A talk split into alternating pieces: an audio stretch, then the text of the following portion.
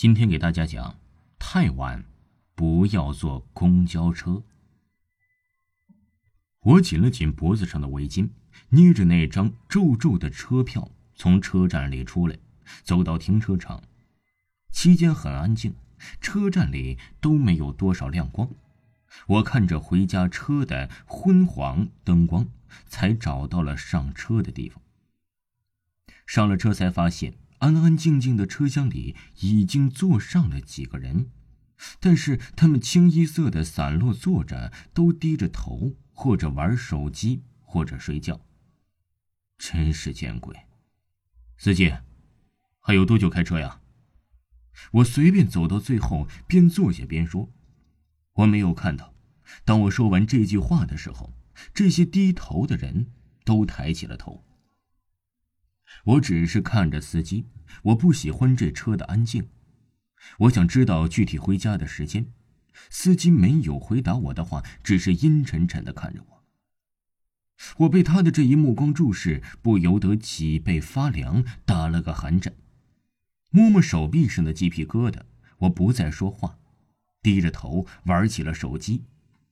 玩了一会儿，就又上来了几个人。我抬头看看，他们。也都看着我。他们有着和司机一样的目光，我刚酥软下来的汗毛又一次竖起。真是见鬼了！要不是加班没赶到车，我至于受这个罪吗？接下来呀，只要有人上车，我就会感到有目光看过来。可我不再抬头，也不敢抬头了。到最后，我身边坐上了一个老婆婆。这，他对我和蔼的笑了一下，这一笑虽说温暖，但是他没有牙齿的嘴巴看起来啊，就像是深深的窟窿，就好像下一秒就可以把我吸到里面去。我又一次感到了害怕，但是我还是有礼貌的回了一个笑容给他。我看看四周，人已经坐满了。司机也开始发动车了，我继续低头玩手机。也不知道过了多久，大约一个小时罢了。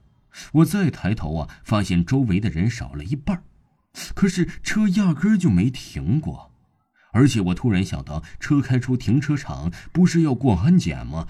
这车过了安检的地方也没停下过呀。我回想起一路上发生的事情，不由得更加心灰意冷。其实啊，这些离奇的事情我都看过了，应该在刚开始就下车的。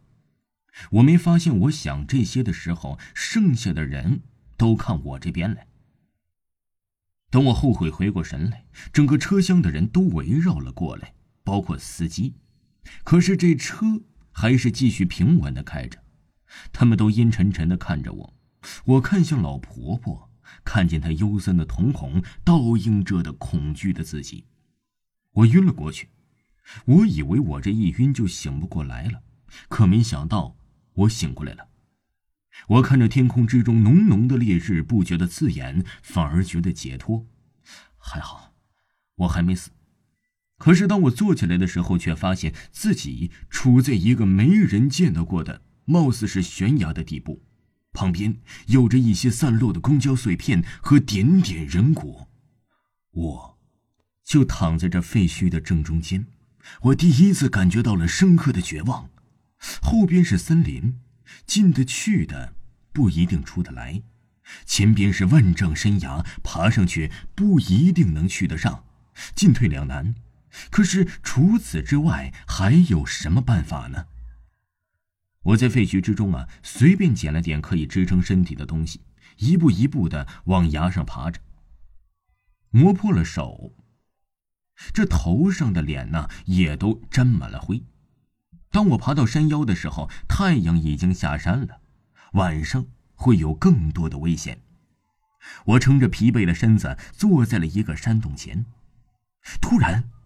我低头看见一大片一大片、一闪一闪的绿色光点儿向我过来，不好，这里还有别的生物！我飞快的爬向山顶，用了我最大的速度与潜能。等我精疲力尽的躺在山顶的时候，月亮已经到了山顶了。我看了看回家的路，就这样躺着，等明天，我就有救了。